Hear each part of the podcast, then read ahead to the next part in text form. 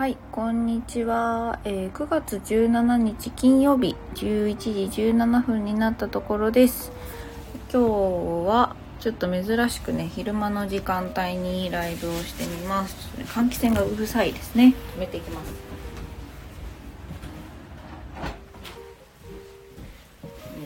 先に止めてこいやって話なんですけど。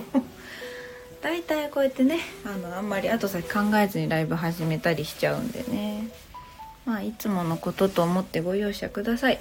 えっ、ー、とあ美穂さんこんにちは。来てくださったの初めてかな？あ占い配信美穂さんもやられるんですね。アイテム一つで鑑定いたしますということ。あれ？来てくれたことあるかな？ごめんなさいちょっと。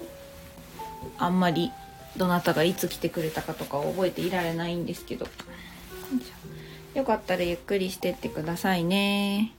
あ、ですよね。そう、なんかね、あの、プロフィールに見覚えがありました。失礼しました。美穂さんの占いは、タロットなのかな？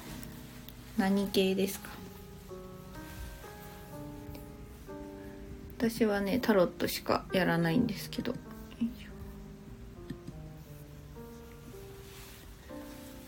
あ、美穂さんもタロットですか？いいですね。よかったら仲良くしてください。私はまだ自分ではあの修行中の身だと思っているので。でも私のタロットはあのカウンセリングと前も言ったかな？組み合わせて使ったりもするのであの切り口にしたりまあ本当にタロットセッションっていう風にしたりいろいろです。あ、ありがとうございます。こちらこそですって。そう、今日の背景はね、あの、長靴を履いた猫がいるんですけれども、これはなんか、世界の有名な猫たちの、が描かれたオラクルカードですね。ついこの間うちに来てもらいました。し。まあね、これを、これを使っている、あの、猫のアイコンのね、オラクルカードを言う占い師みたいな人も知り合いにいるんですけど。あ、美穂さんいいですよ。何か占ってほしいことあります？特になければ、あの、今の美穂さんにってことでお引きしますが、何かあれば教えてください。もしね、聞いてくださってる他の、あー、キャンディーありがとうございます。嬉しい。内容あります。あ、OK です。じゃあ内容送ってくださる間適当に喋りながら待ってますあ。ちなみにね、そう今日の1枚って引いたらですね、あ、これ特にどこかに出してるわけじゃないんですけど、今日の1枚って引いたら、あの、カップのクイーンが出ました。嘘ついたわ。あの、今一応ステラっていう占いサイトでも、あの、タロット占い師としてもちょっとやってたりします。もうちょっとしたらね、自分のブログ自体に、えっ、ー、と、タロット占いとカウンセリングセッション、あとまあそのタウンタロット心理カウンセリングって私は勝手に呼んでるセッションね。両方使うやつです。と、あと、一応ね、英語もやってたりするので、英語の学習相談の、あの、お申し込みフォームなんかも作ろうと思ってます。で、まだ作れてないんですけど、LINE 友達になってもらえると、初回、えー、1回分無料になるので、ま、もしよければ Twitter フォローしてチェックなんかしていただけるとありがたかったりします。一応ね、あの、こう見えてね、こう見えてどう見えてるのか知らないですけど、タロットばっかりライブでやってるんですけど、あの、一応英語のコーチングとかをやってます。塾講師として英語を10年ぐらい教えてきているので、まあ、あの、やりたくない人たちがね、あの、しょうがなしでもやるようにする方法とか、思春期の子供の手なずけ方とか、あとは純粋に自分自身英語やりたくないなーって思いながらなんだかんだ続けてるので、あの、こう、うまいことをとりあえず続ける考え方とか方法とかまあそういうのも結構得意分野だったりするのでもしご興味あれば Twitter のフォローで DM いただいてもいいですし、まあ、ここでコメントレターくださっても感謝したいと思います感謝したいと思いますよね感謝しておりますいつもねあ、森子さんいらっしゃい。こんにちは。ご挨拶ありがとうございます。ぜひぜひゆっくりしてらしてください。あ、美穂さんからそんなこと言ってる間に来ましたね。森子さん、これからの時代を切り開いていく女性の特攻隊長、ニューノーマル母親論。あ、いいですね。ちょっとぜひお話をさせていただきたいな。私自分の子供はいないんですけど、子供にずっと携わってきてるので、あの、母親と呼ばれる方たちへの尊敬が尋常じゃないです。みほさん好きな人が先月やきもち焼いたりしてくれてたのに、今月入ってから冷たくなった気がして、私の配信にもよく来てくれたのに前より来なくなってしまいました。なるほど。電話は誘ったらしてくれます。好きな人の今の私への気持ちが知りたいです。LINE は毎日いつですがやってます。ということでね。わかりました。じゃあちょっとお相手の現状と美穂さんへのお気持ちっていうところで、ちょっと何枚かずつ聞きます。あ、かな、かなえさん、いらっしゃい。ゆずぽーんとお久しぶりですって。こちらこそお久しぶりです。いらっしゃい。よかったらゆっくりしててください。じゃあちょっと美穂さんにね、聞いていきたいと思います。お相手の状況からちょっとまず出してみようかな。美穂さんのお相手の状況。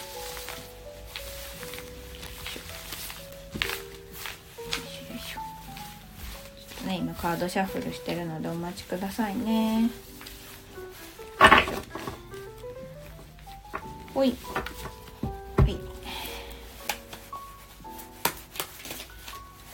カード切ってる音とかって入るのかな？マイク拾ってるんですかね？はい。皆さん了解です。相手の方の現状を教えてください。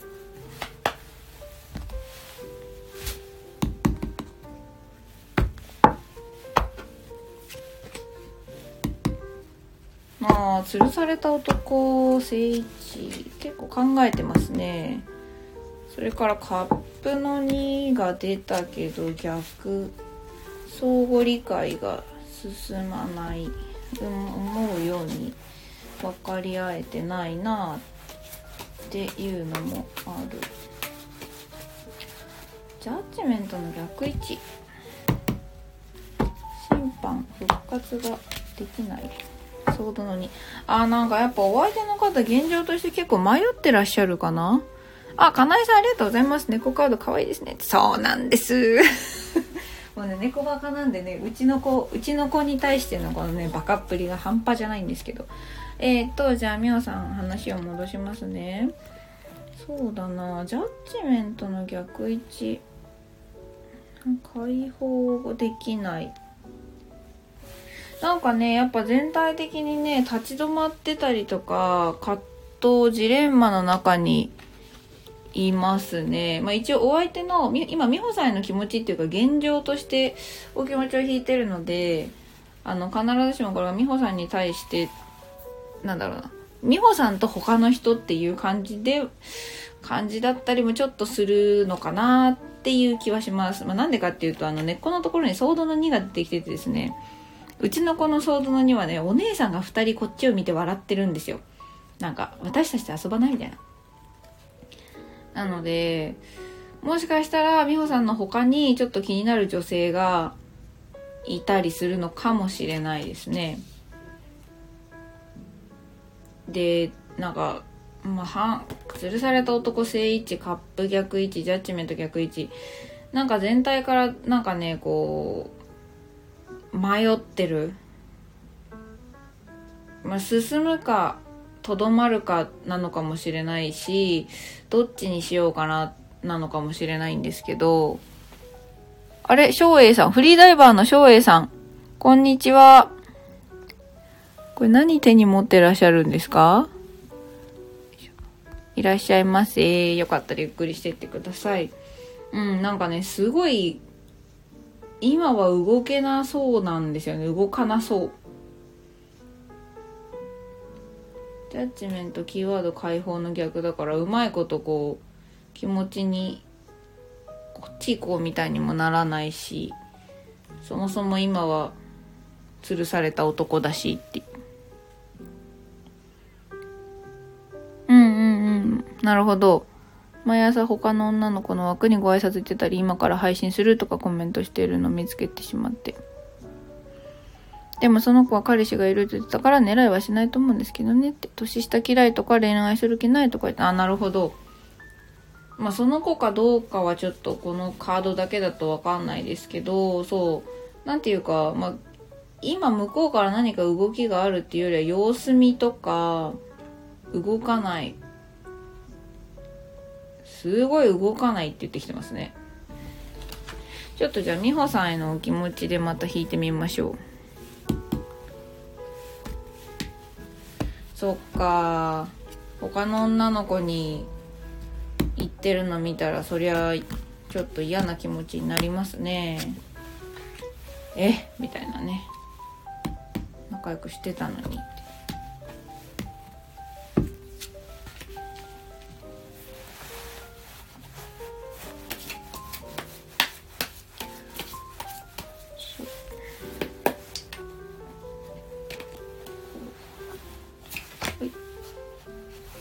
うんペンタクルのさなんか美穂さんのことは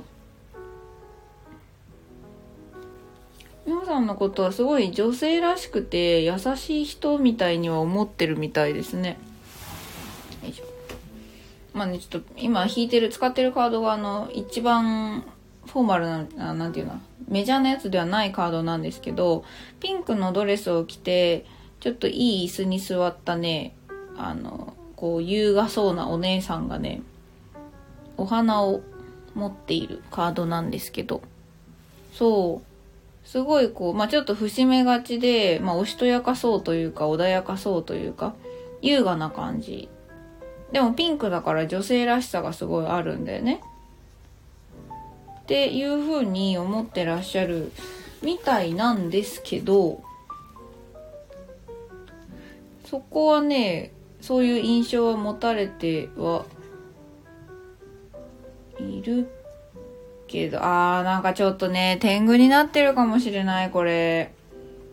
マジシャン逆位置で出てるのでなんていうか美穂さんから連絡が来るから可愛いしまんざらでもないからやりとりはしとこみたいな。なんか、ね、ちょっとね、そんな感じがする。まあ、マジシャン正一だとまあ万能感、自信があるとかね、になるんだけど、ちょっとひっくり返ってるので、これね、今回調子に乗ってるって見えるんですよね。まあ傲慢、傲慢とまでいかないだろうけど、調子乗ってる。良くない感じにっていうのがすごいする。で、あとカでね、まあ、なんでそう思ったかというと、カップナイトが一緒に出てきてて、カップナイトもひっくり返ってるんですね。だからなんか、理想が高すぎるのか、何なのか、ちょっとね、ここら辺からね、なんかプライドが高くて、うん、好かれてることに、なんか、まんざらでもない感を持って、調子乗ってる感じが少々しました。調子乗ってます、あのバカ野郎女の子からチヤホヤさんっていうか。そうそうそう。なんかね、すごいそんな感じがするんだよな。だからなんかあれじゃない？その現状に関してもなんか、いやー、俺モテちゃって困るわみたいな、そんな感じにちょっとね、思ってる節はあるかもしれません。じゃあそんな美穂さんに、よいしょ。ね、背景の背景にもしたこのにゃんこオラクルから1枚アドバイスを出してみましょう。うん美穂さんのこと素敵な女性だと思ってはいるみたいですね。ただちょっとまあプライドが高いとかねこう今そうやって調子乗ってる節はあるけど。あるからなんか美穂さんに対してこう自分から積極的にアプローチを何て言うかかけなくてもかけなくても来るじゃんって思ってる。自分からアプローチかけなくてもこの子来てくれるしなって思ってる。翔英さんがすごい笑ってますけどそれはなんか当てはまるんですか？皆さん私をやきもち焼かすこと平気で言うし他の女の子にリンの歌を歌って落としてくるとか私が怒ったら笑ってました。そうそうだからまあなんか安心しちゃってますね。なんかそうやってやきもち焼くってことはまあ結局ね好意があるって言ってるようなものなのでなんだろう、ほらこいつ俺のこと好きじゃんみたいなね。っていうちょっと気持ちはあるみたいです。で、えー、そんな、そんな美穂さんにですね、カード引いたんですけど、にゃんこのカード引いたんですけどね、あの、一番なんか凶暴な感じのにゃんこが飛び出してきました。キャットシスですね。えー、黒猫です。はい。大変、あの、目がランランにキンキンに光っている黒猫さんなんですけど、私はこの子も可愛いなと思うんですけどね。えーと、男なんて大体バカなのよってこのフリーダイバーのね、翔英が言ってますけど、あ、翔英とか呼び捨てにしちゃった。あの、まあ、もともとちょっと1年ぐらいね、スタイフでの付き合いはあるんで勘弁してください。ネビ元気？この翔英って人ももともとね、ネビでやってたんでね。そう、今はなんかフリーダイバーの選手目指してやってるみたいですが。えっ、ー、と、美穂さん、staying close to home carries, uh, staying close to home carries no risk. なので、お家の近くにいるのが安全。どういうことじゃちょっと待ってくださいね。transform yourself regularly, but don't lose your soul. うん。なんか、美穂さんらしさを失わないまま変化していこうね。You can charm the most dangerous of enemies with a timely saucer of milk.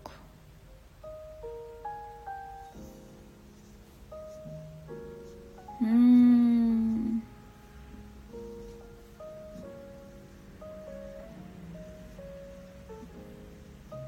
うん、なるほど。なんかこの黒猫、美穂さんっていうよりお相手なのかななんだろう、美穂さんが、そう、焼きもちを焼いてでもその人と関わって居続けたいのであれば、それはいいんですけど、全然止める気はないんですけど、まあ、一旦ね、その、今結構つけ上がっちゃってるみたいなので、あれって思わせるためにも、こう自分が穏やかでいられることをして、そういう時間を増やすっていうのも、一つありかもしれません。今結構その美穂さんから連絡して、向こうが付け上がってる、ね、男なんて大体バカなのよってこの男の人が言ってますけど、状態になってるから、なんか、手押し相撲だったら美穂さんが結構ずっとこう、攻めてる感じ押してる感じなので、逆にそれで、なんか、なんだ、ああ、そうだよね。なんか美穂ちゃん俺のこと好きだよね、みたいになってるので、それで降っていなくなって見てもいいかもちょっとだけ。なんかそしたらほら今まで押されてるのを止めてたはずがなくなるからなんかわーってなると思うんですよ。うんちょっともう一枚。もう一枚猫から出してみるけど。あーなんか余裕なふりしてみって言ってますねやっぱり。エンプレスが出てきたので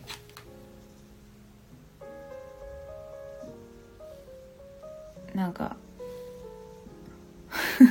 それもいいかもしれないあのまああなたがいなくても私の生活は豊かなんですけどねみたいななんかちょっとそういうこうエンプレス感ですね、まあ、美穂さんタロットやられるか分かると思うけど女帝感をね 出してみてはどうでしょうはい。ということで、そんな感じで、みほさんへのリーディングは以上になります。ありがとうございました。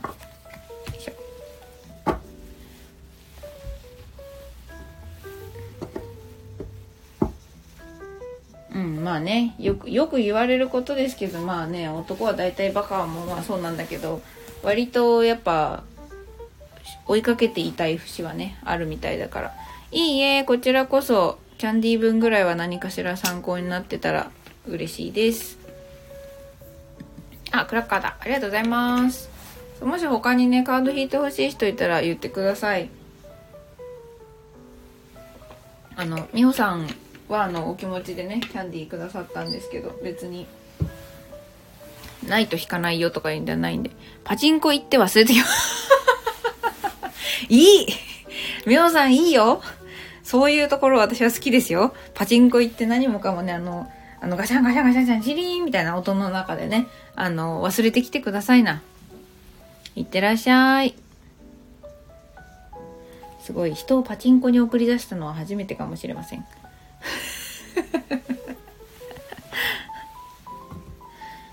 パチンコとかそのガシャンとかを聞くとあの友人が布教してきたヒプノシスマイクを思い出すんですけどねなんかあのラップでバトルする声優たちがなんかイケメンラップでバトルするみたいなやつなんですけど、あ、ステージさんいらっしゃい。はじめましてお願いしたいですって喜んで、あの、もしなんか、占ってほしい内容とかあったら言ってください。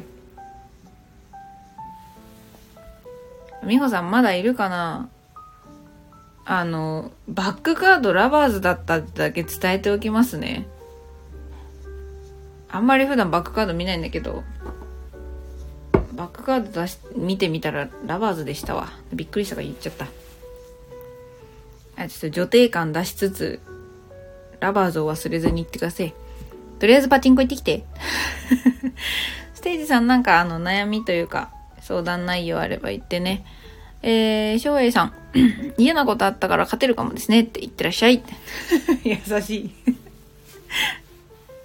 ステイさん、音信不通の相手の今の気持ちと今後どうなっているか知りたい。わかりました。とりあえず、音信不通のお相手の今の気持ち、ステージさんへの気持ちですね。弾いてみたいと思います。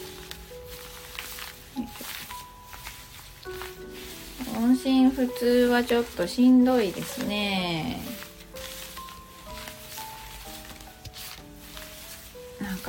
つもいつも LINE 気になっちゃうよね。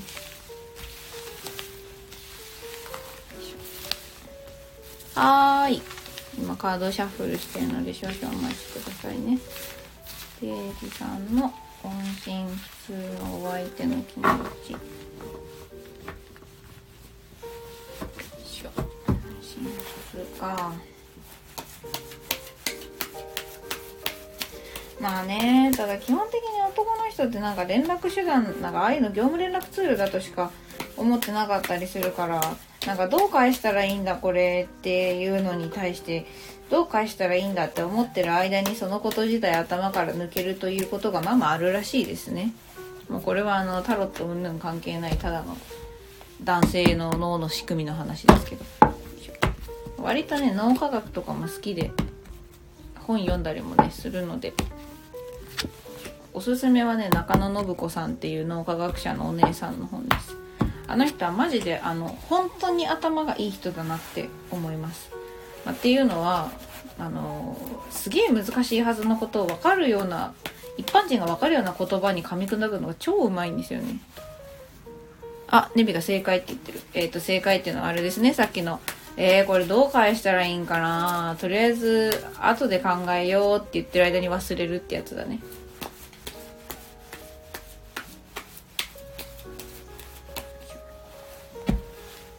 あ、森子さん、私も中野さん大好きです。なんと、こんなところで中野さんファン仲間ができるとは嬉しい。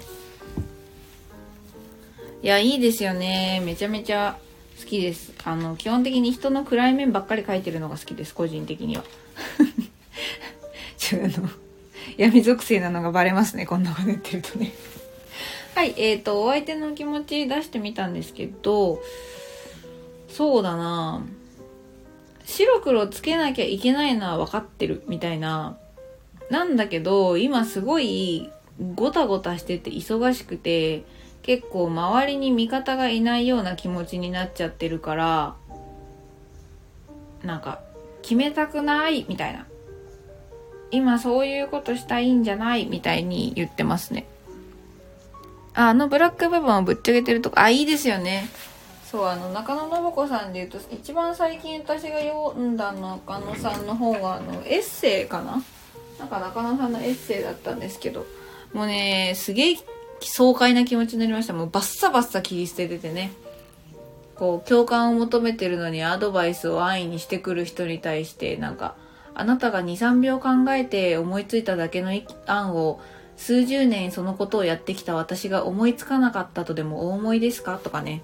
ものすげえ丁寧にぶった切ってて大好きって思いながら読んでました。すいません、話がそれましたけれども。そう、えっ、ー、とね、なんか、まあ、頭の中でこう白黒つけなきゃいけないんだとか、まあそ、返信しなきゃなのかもしれないし、なんかね、そういうことは思ってはいるみたいなんですけど、そう、なんですけど、えっと、ワンダの5っていう結構なんか、棒持って戦ってる5人の人のいるカードが逆位置で出てきてて、結構これはあんま人間関係うんと仕事の方かななんか周りと結構対立しちゃったり意見がぶつかっちゃったりなんかねそっちの処理に追われてる感じがするんですねで、なんか、まあちょっとこう、被害者意識っていうか、それで疲れてるから、俺ばっかしんどいとか、割と、こう、周りを見る余裕がなくなってます。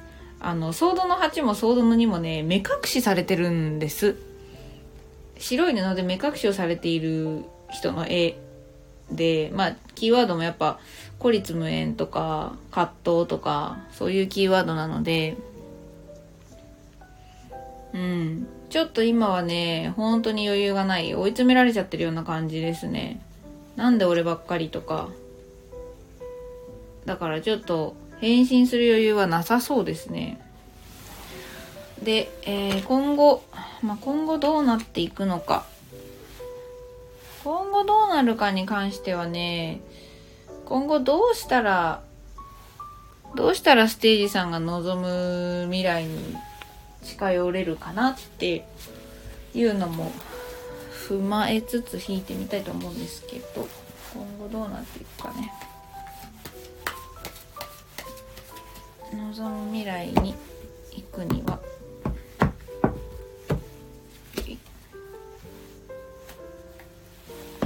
ワンドのエース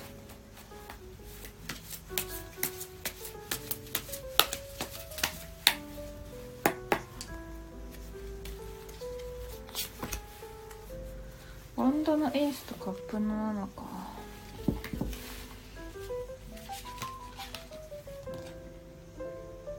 うん。なんだろうな。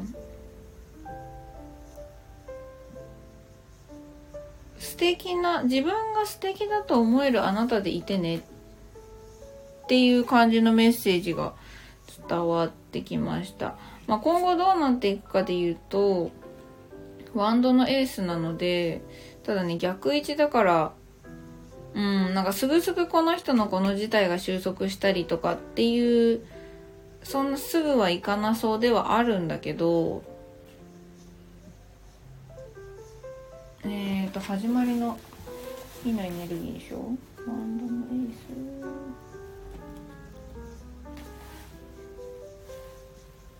うんなんか向こうのねそのごたごたが一旦区切りは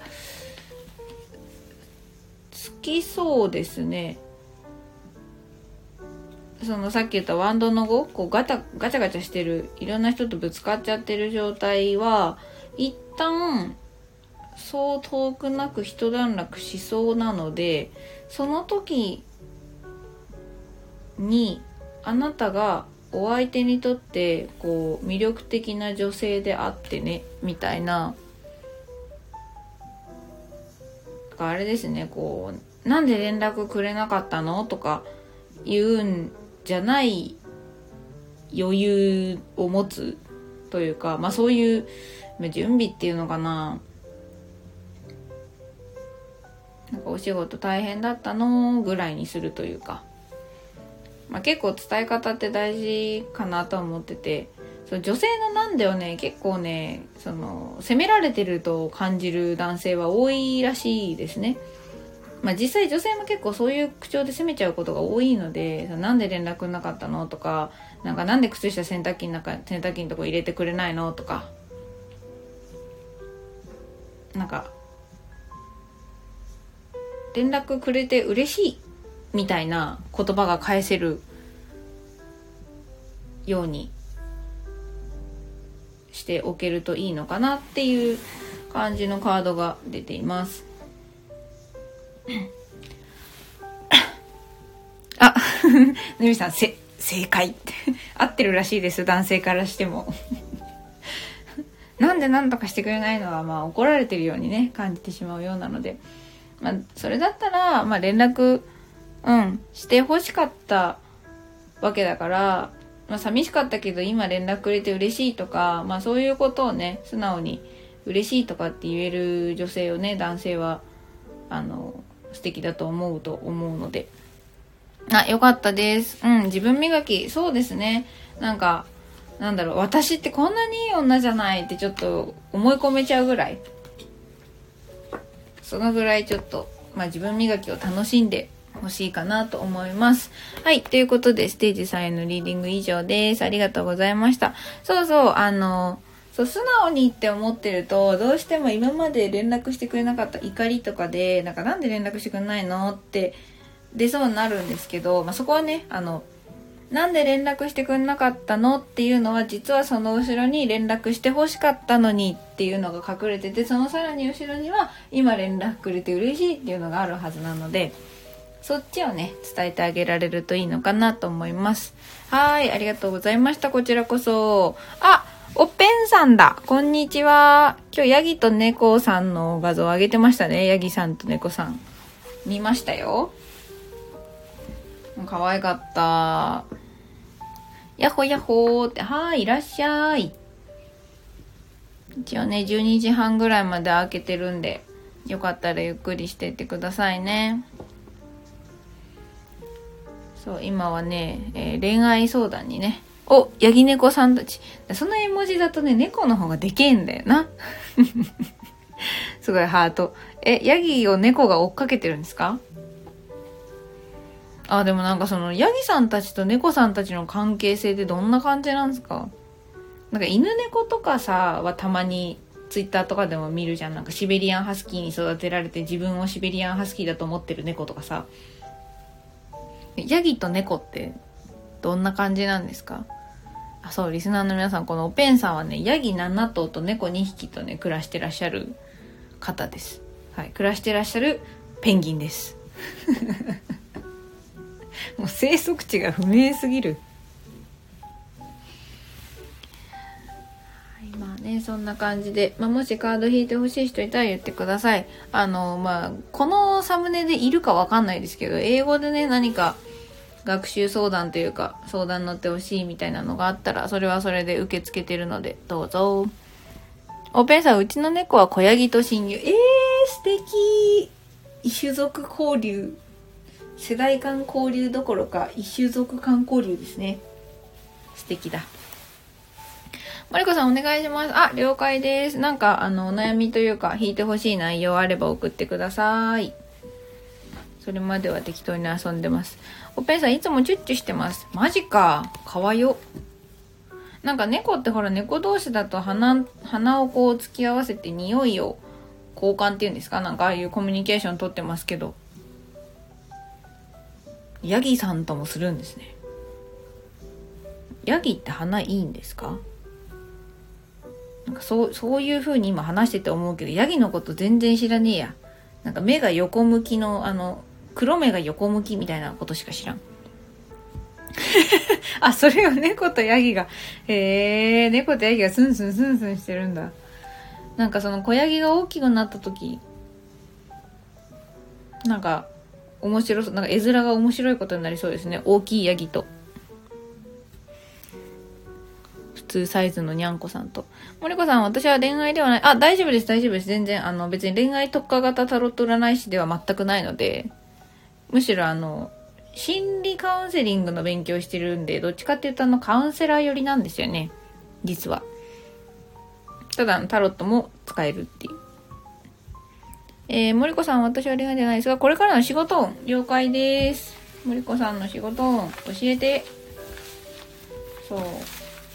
なんで結構その、なんでタロットを、あの、現状とかって引いた時に当たってるって私が、私が引いて当たってるって思うのかとかも、ま、男性の方なんかにだと心理学的に名前とか使いながら説明できちゃったりもするんですけど、ただあの、個人的になんでそのカード引いたのかとか、そのカードがしっくりくるように私が読めるのが何でなのかはね正直わからないので霊感がないとは思ってるんですけどなんかあの周りからは結構お前見えないだけであるんちゃうみたいなことは最近よく言われるようになってきてええー、って思ってます。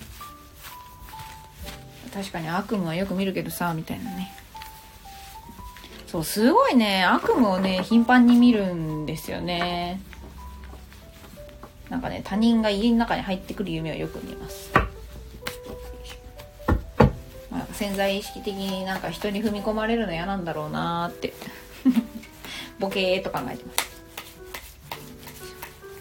さて、えー、森子さんのお仕事運というところでカード出してみたいと思います。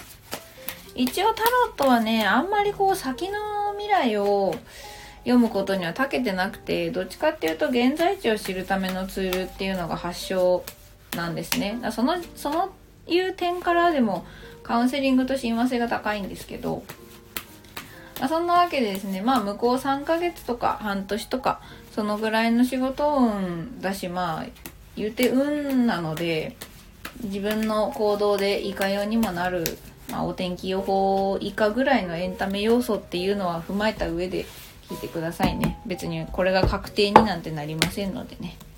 よいしょ。お仕事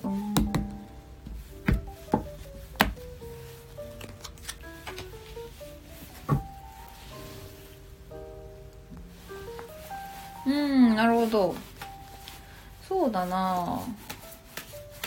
ペンタクルスの5太陽それからカップの8の逆位置なのでお仕事運ねちょっと物質的というかその収入具体的な金額とかそういうところではあのちょっとしんどいかもしれないです。ただなんかそれがね森子さんのね優しさゆえのものだみたいなことを言ってきてるんですね。カップのクイーンが出てる。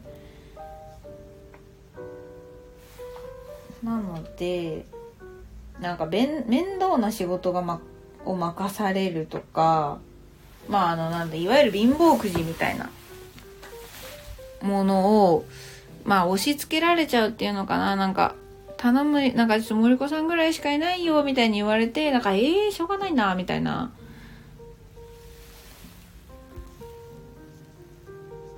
うん、なんかそう、その特攻隊長、特攻隊長なのも多分こうね、現状を変えたいとか、割とこう太陽のエネルギー、明るい方なんじゃないかなって思うんですけど、なんかその結果ちょっと厄介なお仕事が回ってきちゃったりとか、そういうことはあるかもしれないです。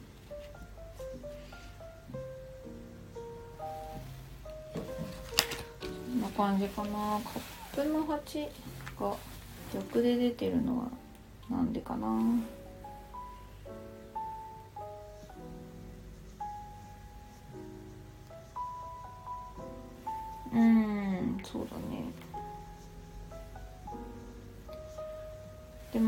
かもしかしたらそういう状況が初めてじゃないとしたら、あ、ネビはーいありがとね、遊び来てくれて。いってらっしゃい。もしかしたらね、そういう状況をぼちぼち変えて、そういう貧乏くじはちゃんと断ってこうぜみたいなことに挑戦するタイミングなのかもしれません。あの、多分森子さんね、やればできちゃう人っぽいんですわ。カード見てる限りね。すごい優しいし、でなんかそれでしょうがないねって言って引き受けて、やってあげられちゃうんだけど、それで結構自分の首が締まっちゃったりするから、なんかそこはねこうその太陽のエネルギーを周りの人も温めるんだけどあそうなんだ。そうだからねこうごめんそこまでやると私がしんどくなっちゃうからさみたいな。こっからここまでやるけどこっちお願いしてもいいみたいなこううまいバランスの取り方っていうんですか？いきなり頼られなくなるっていうのも難しいし、いきなりこれで断、なんかバッサバッサ切り捨てるようになるっていうのもしんどいと思うので、あの、根っこの優しい部分がね。なので、まあ、あの、相手の成長のためにも全部やってあげはしない。みたいなのをお仕事に対してもちょっと意識できるといいかもしれないです。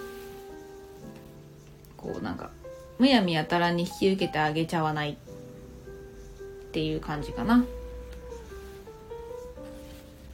そんなところですね。何かしら参考になれば幸いです。うんそうまああのすごいパワフルさはね伝わってくるので。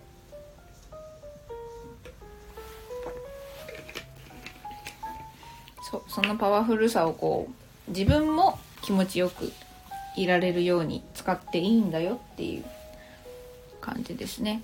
まあカップの8逆位置ってことはあの再挑戦みたいなニュアンスがあるので今までそうしてきちゃったんだったら今回というか、まあ、これからちょっとそういう、まあ、バランスを取る。その辺を意識できるといいのかなと思います。はいということで、えー、森子さんの仕事運はこんな感じじゃあ最後にちょっとアドバイスいこうかなこの背景にしているねバレてますねちょっと相撲心タイプです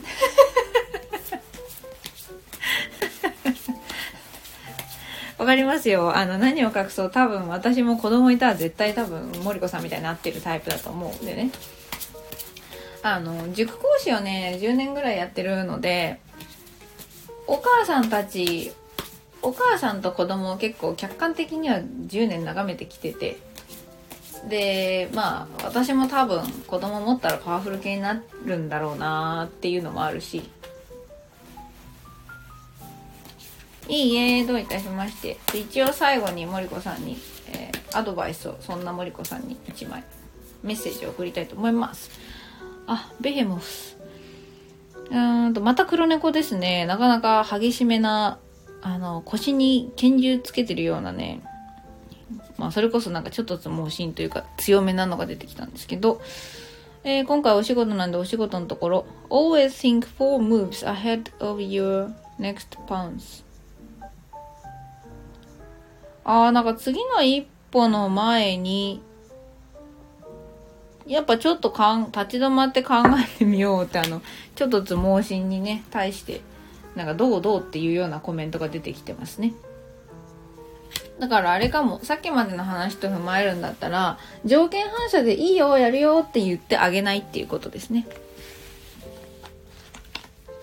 あいいよ、やっとくよとかの前にこう、今ある自分のタスクとかを一瞬頭の中で思い返す時間を作れるようにしてみてくださいみたいなそんなメッセージだと思いますはいどういたしましてそうちょっとつ盲信タイプはね私もそうなんですけどエネルギー配分が減ったくそなんですね。あのこれ別に森子さんをディスってるじゃなくて完全に自虐なんですけどなんかね自分が疲れてるから休んだ方がいいみたいなのにね気づくのがね壊滅的に私は下手なんですね。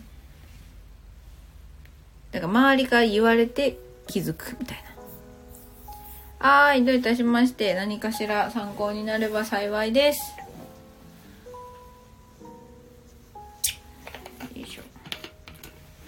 本当に私も割とこうのめり込むと周りが見えないのでなんかちゃんちゃんと休めよとか言ってくれる人のね存在は貴重なんですけど。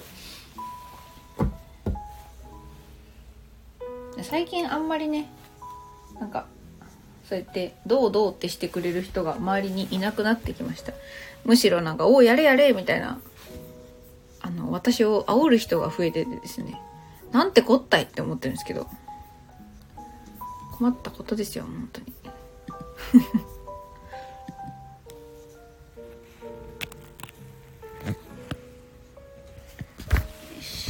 そんなところですね。もし他に、えー、弾いてほしい人いたら言ってください。特にいなければそうだな。まあ時間はもうちょっとあるので。オラクルカードを1枚適当に引いてそれのメッセージの音読でもしましょうかしょ。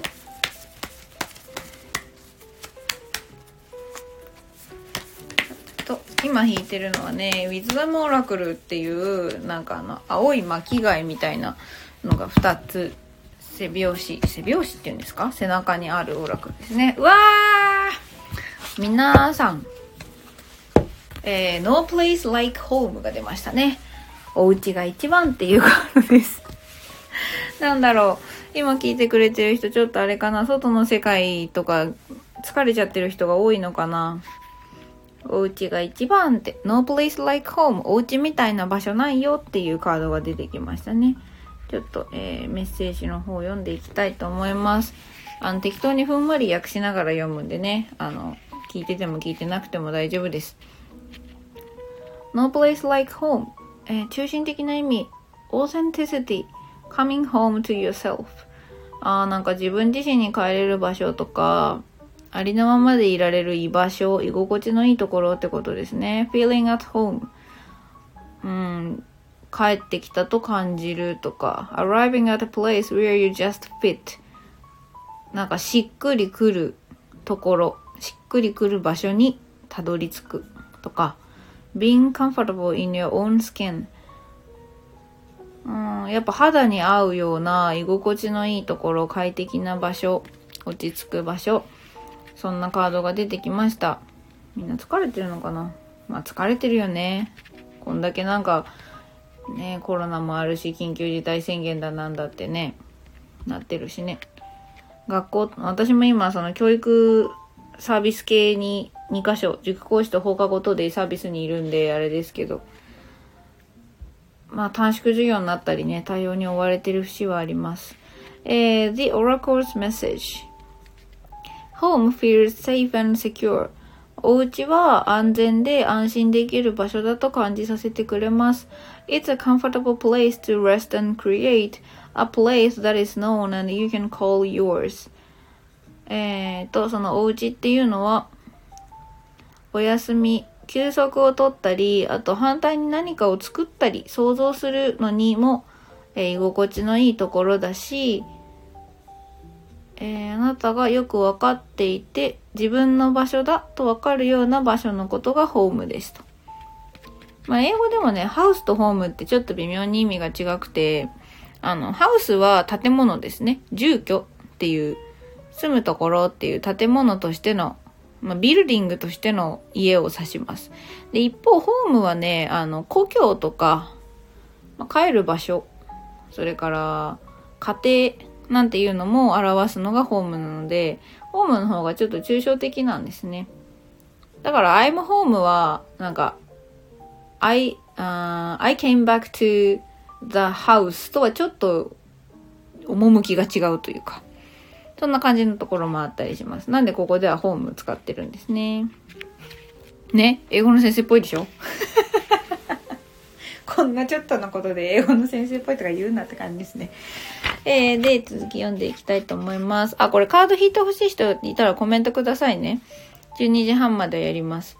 あの、時間が、時間がというかコメントが特にないので音読してるだけです。This card signals that your ability to trust yourself and feel at home in your own skin is beginning to solidify, solidify as you calm your dignity and integrity. aspects of yourself no one can take away from you 長えな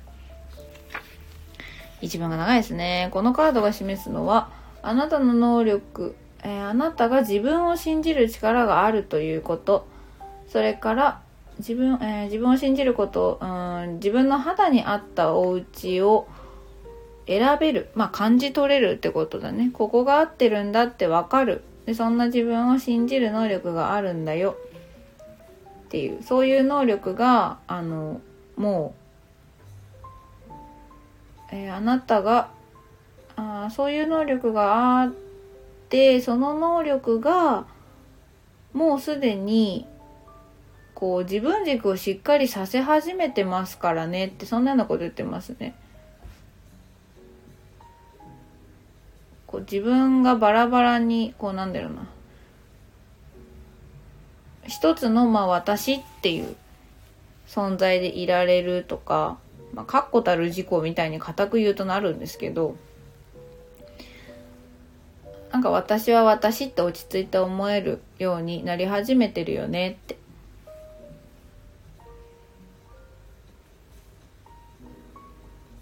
誰もあなたから奪いされないあなた自身っていうのを見出せつつあるよねって。まあお家ってね、ありのままになれるところだと思います。まあ、お家でじゃなきゃしないこととかもあるだろうしね。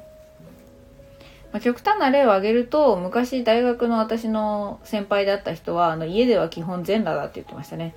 あの服着てるのめんどくさいみたいな。だからあのたまに配達とか来るとめちゃめちゃビビるって言ってて、どういうことっすかとか思ってたけどあの極端な例、極めて極端な例を挙げるとそんな感じですね。えー、ほいで、続き、You know who you are. いいですね。あなたは自分がどんな人なのか、誰なのかが分かっていますね。と。You hold your head high. 頭を高く上げて、まあこれあの、なんでしょう。下を向かないでっていうことですね。Yet with neither pride nor humility. うん自分にまだ自信が持てなかったとしてもそれでも顔を上げていこうねって案外柔らかいメッセージかと思ったらしんし厳しいですねまあただ人間あの脳みそ結構ポンコツなんで割り箸加えて作業するだけでなんかその作業の思い出がハッピーになっちゃったりするっていう実験もあったりするんですよね。これは口角が上がってることで人間このこのこの体楽しんでるって脳が勘違いするっていう面白いことが起こるのでなんでたまに子供たちに割り箸加えて勉強しろって言ってました。勉強楽しくなっちゃうから。なんかそうやってね自分の脳みそを騙すとか自分を乗りこなすっていうのも一つあるしそれこそさっきの中野信子さんもあのやっぱり姿勢と感情はこうするって言ってて。なんでこう背中を丸めたような姿勢でいるとどうしても気分もうつうつとしてくるからあの姿勢だけでも保っておいたら気分も明るくなっちゃうよって脳科学的にも証明されてるみたいです雑談が過ぎましたね、えー、Instead you stand as the observer seeing, seeing through the eyes of your soul 魂の目で物事を見てくださいねって This puts you in a position of power and strength これをすることであなたは、えー、力強さを持った立ち位置にいることができます Authenticity is your home You are safe here in the house of your spirit and spirit あなたの魂と精霊たちの家ここは安全な場所ですとまあそんなようなことを伝えてくれていますねからこれお家が一番っていうカードでもあるしなんかそんな場所にそんな場所で自分をしっかり自分うんなんてまあ自分軸をしっかりさせようねみたいになっちゃうんですけど言い方がねここでは私は私のままでいいんだみたいに思える居場所に行ってみてください。なんかこれは別にその物理的なハウスじゃないかもしれないし、いつも行く居心地のいい喫茶店かもしれないし、なんかお気に入りの本を持って行く小さいお店とかなんかそんなようなのかもしれないし、まあ人によるんですけど。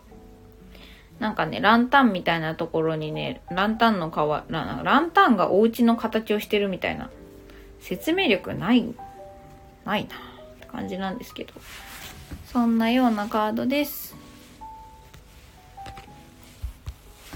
別にコメントが止まってるわけではないですよね。多分。コメントあ。別に止まってないですね。はい。まあそんな感じで、え本日の1枚ということで No Place Like Home を、えー、ご紹介しました。ありがとうございました。カードを引いてほしい人がいたら言ってください。いなければ適当にこうやってダラダラダラダラ喋ってます。なんかね、本当に周りの人からもね、なんかよう喋るなって言われるぐらいほっとくとね、別にずーっと喋ってられちゃうので、ただあのコメントとかでね、おしゃべりできた方が、そりゃ嬉しいんですけど、いないないないでね、家でも独り言基本言ってるみたいな人間なんでね。だからなんか言語のね、摂取量と消費量に関してはね、半端なく高いと思います。なんか、言葉の新陳代謝とでも言ったらいいんですかね。いっつも喋ってる。なんか仕事でもね、まあ結局喋る仕事ばっかりだしね。そう、塾、塾なんてね、本当に説明をしたり、面談したりで喋ってばっかだし。今メインでやってるお仕事は、あの、は放課後等デイサービス？発達障害の子たちが、放課後を過ごす場所なんですけど、まあ、そこでもね、結局こう、なんていうのかな。相手の気持ちになってかん、相手の立場に立って考えるとかがとても苦手な子供たちがいるので、そういう子たちに対して、あの、まあ、怒、怒らずに、イラつきもせずにお話をするっていうところですごい修行をさせてもらってます。あ、はい。森子さん、こちらこそ、こんな長々と聞いていただいてありがとうございました。お仕事行ってらっしゃい。そうですね。今日は金曜日でしたね。みんなお仕事のお休み時間だったりするんですかね？今日もお疲れ様です。もうね、働いてるだけで偉いと思うんだ、私は。仕事をしているというだけでね素晴らしいですもうよく頑張りましたって言いたいそうあの私はですねあの正社員になったことがね実はないんですね生まれてこの方。正社員にならないまま塾講師をずっと続けてそのまま英語コーチとかカウンセラーとして独立起業しようとしてる。まああの世間一般で言ったらねなんかアホなんちゃうんみたいな生き方をしてるんですけど。まああの風の時代とか言われてねあんまり人や物の価値がとどまらなくなっていく時代になるよっていう話もあるしまあそこまでね昔ほど白い目で見られたりはしてしないんですけど。まあでもね、なんていうかやっぱ親の価値観とかっていうのはどうしても自分に刷り込まれてるものなので、こう正社員になってない自分に対してちょっと後ろ暗さとかね、罪悪感みたいなものがあったりすることもあるんですけど、でもやっぱね、こういうことがやりたいんじゃっつってね、走り回ってると応援してくれる人も現れるんですね、ありがたいことに。まあ、なんで今はこうビジネススクールみたいなところにも通いながらその個人でやっていくためにお勉強というか課題というか、まあ、準備をしているところです近々ね多分ツイッとかスタイフでもかな収録でお知らせはすると思うんですけどあの初回60分のタロットおよびカウンセリングセッション、まあ、英語の学習相談でもっていうのがあの無料になるように LINE の公式を作ってお知らせしていこうかなと思ってるのでもしご興味ありましたら Twitter なりスタイフなりフォローしていただけると嬉しいですそうね何喋ろうかなまあ何でも喋るんですけど何でも喋る。うん。まあ何でも喋る。ちょっと質問箱でも見てみようかな。なんかね、面白いことに、面白いことに、うん。面白いことに、あの、質問箱に結構恋愛系とかね、人生相談系のね、質問をね、あの、ちょこちょこくださるんですよね。いろんな人たちが。なので、質問箱、ちょっと見てみたいと思います。よいしょ。なんか来てるかな。あ、なかなか深い質問が来ました。本当に好きなのかわからなくなる時ってありますか？もしあったらそういう時どうしてますか？ということで、もしここで聞いてくださってる方で自分なりに思ってることがある人いたら教えてください。本当に好きかわからなくなる時ってありますか？だって。で、そんな時どうしてるか。まあ多分ね、この質問くださった方は、あの恋愛においてなんだろうなと思うんですけれども、本当に好きかわからなくなることなんて、私はあります。で基本的にあの、いつもわからないです。だからその、私は英語講師10年やってるけど、英語が好きだって、こう、バーンって言い放ってた試しはないんですよね。腐れ縁だと思ってるので、英語のこと。って感じだし、まあ恋愛に関しても、そんな、365日24時間好きみたいなことはないですね。なんかね、これ私のただの価値観というか考え方なんですけど、その、なんかいいことがある悪いことがあるっていうのは単純に波形波でしかないんですよね。そうなんか家福はあだなえる縄のごとしとか言いますけど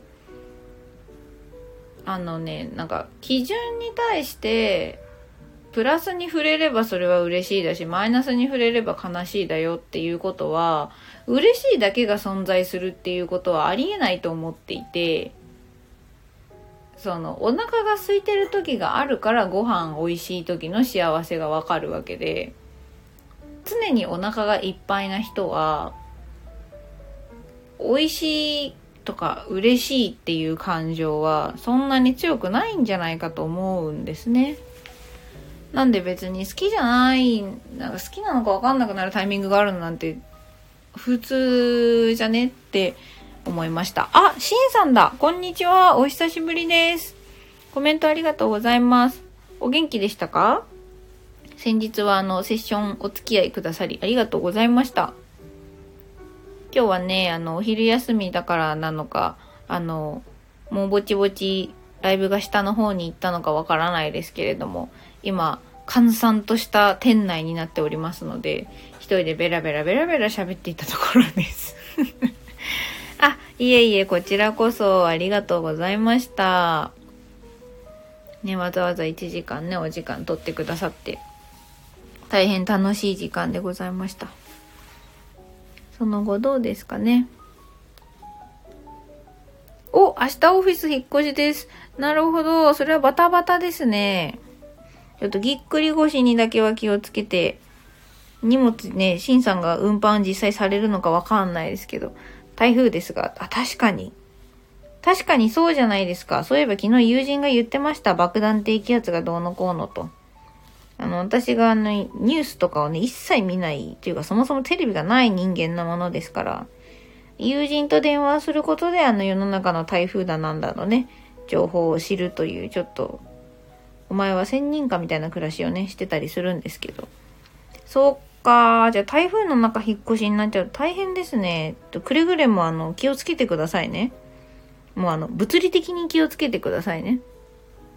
タロットの環境の変化の、ああ、そうですね。環境の変化の一つ、確かに。環境の変化ね。まあ、環境を変えるのが、人が変わるのに一番早いと私は思っている派なので、なんかその環境の変化への自分の抵抗をいかに小さくできるかとか、なんかそんなことはいつも考えてますが。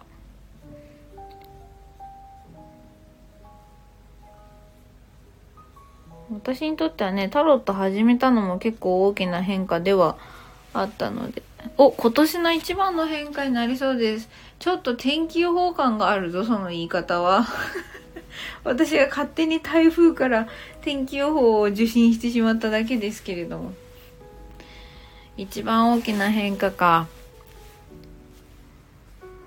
どうなんだろう。シンさんの中ではワクワクと不安と、どっちの方が今大きいのかな？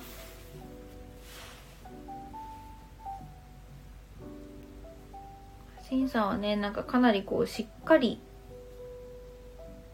しっかりこう物事を見据えてらっしゃるような方っていう印象を勝手に持っていたので、その引っ越しにしてもね、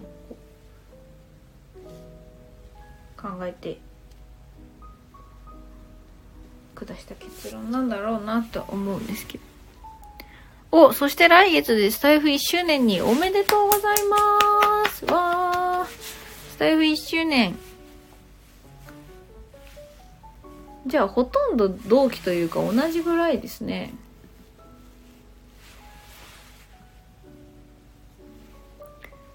あ、クシャさん、いらっしゃい。来てくれてありがとうございます。お久しぶりです。以前はセッションありがとうございましたって。どういたしまして、こちらこそですよ。ありがとうございました。すごい楽しいお話をさせてもらった気がします、あの時。まあね、内容はね、あの、ここはお店なんで、話せないですけど。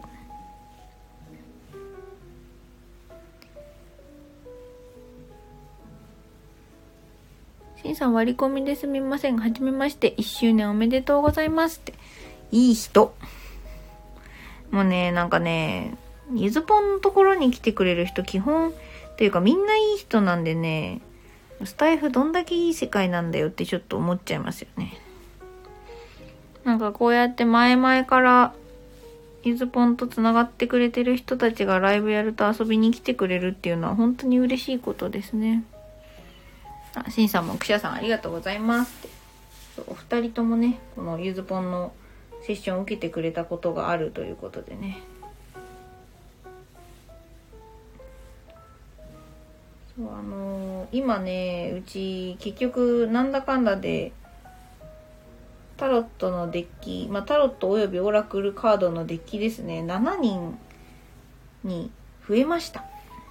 はい。つい2、3日前に7人目が来ましてですね、ゆずぽんと7人のカードたちみたいなね、ことになっております。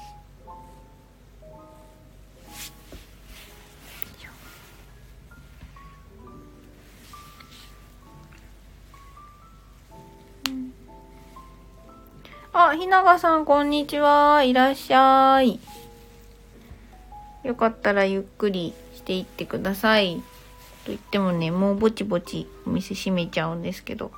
一応12時半まではやってます。7人目はどのようなカードですか？えっとですね、7人目はですね、猫のね、オラクルカードです。あの、猫タロットはね、もともと持ってるんですけど、今度猫のオラクルカードあの、なんかメッセージカード集みたいな。タロットと違って枚数とかがそこまで指定されてないやつですね。を、え、うちにお迎えしまして。で、この子はね、なんかこう、世界のいろんな有名な猫からのメッセージをカードにしたようなものなので、まあ、今サムネに、サムネにしてるやつです。そう。サムネにしてるやつ。早い上って感じですね。だから長靴を履いた猫もいるし、あとあの、エジプトの女神、バステト？神の使いでしたっけ？猫ですね。もういたりするし、あとね、し、ご存知の方少ないかもしれないんですけど、あの、トンビリさんって言って、あの、トルコに、なんか石畳にね、風呂でくつろいでるおっさんみたいな座り方をする名物猫がいたんですよ。トルコのとある町にね。で、その子がいっつもその同じような姿勢で、その石畳にくつろいでるもんだから、あの、愛病家の町トルコはですね、まあその子大層可愛がってたんです。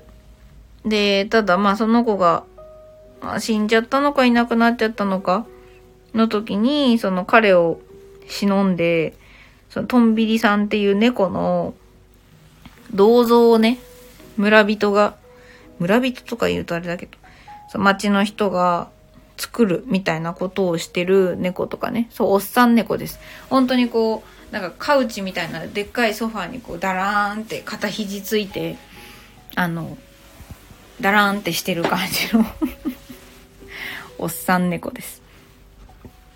そう。まあ、そんなね、いろんな猫が仕事、人間関係、人生に一言ずつメッセージをくれるオラクルカードをうちに来てもらいました。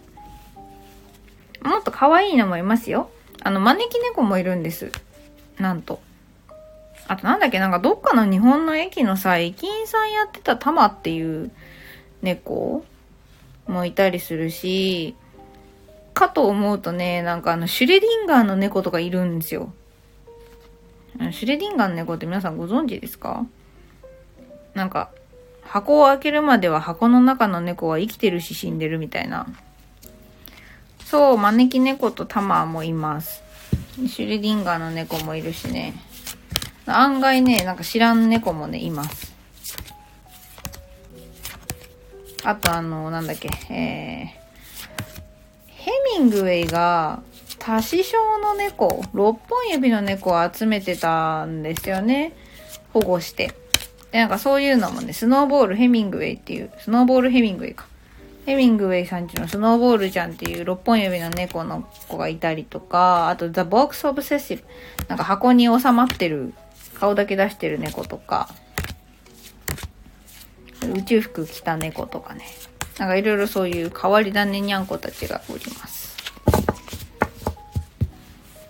で、あの、長靴を履いた猫は単純に可愛かったので、そう、うちに、私カードさん来てくれた時に、まあ、まず挨拶して、その後あの、なんで来てくれたの？って1枚引くことにしてるんですけど、まあ、その時出たのがね、この長靴を履いた猫だったんですね。まあ、背景にメッセージあるんですけど、一回読むと、関係、えー、relationships に関しては、if you look hard enough, there's a mouse around every corner.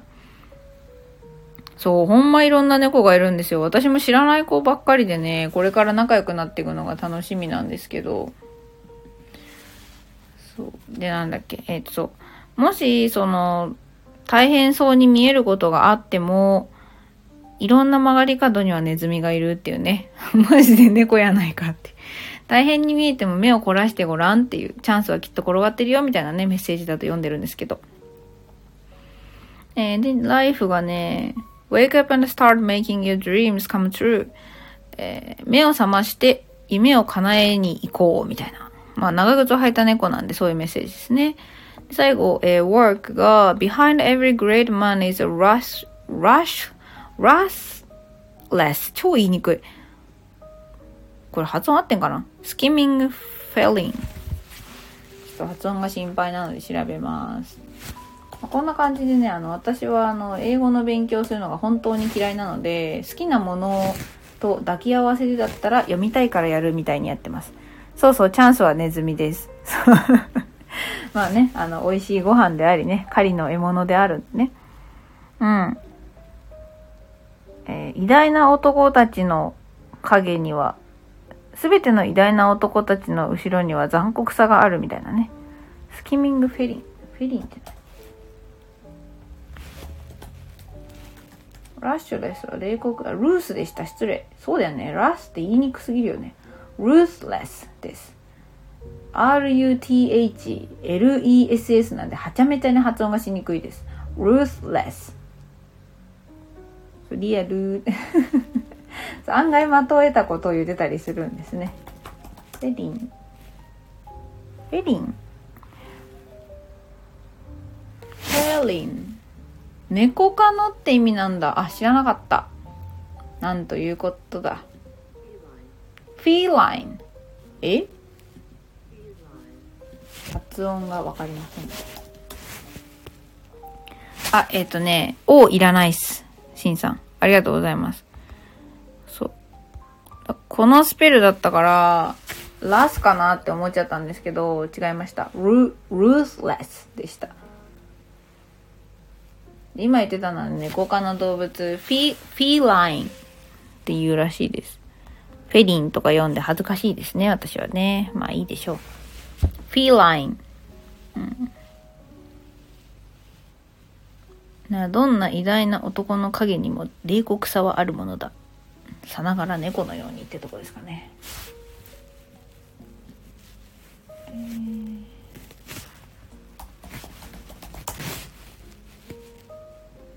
あ、ずるい。まあ、狡猾な、狡猾な猫のように。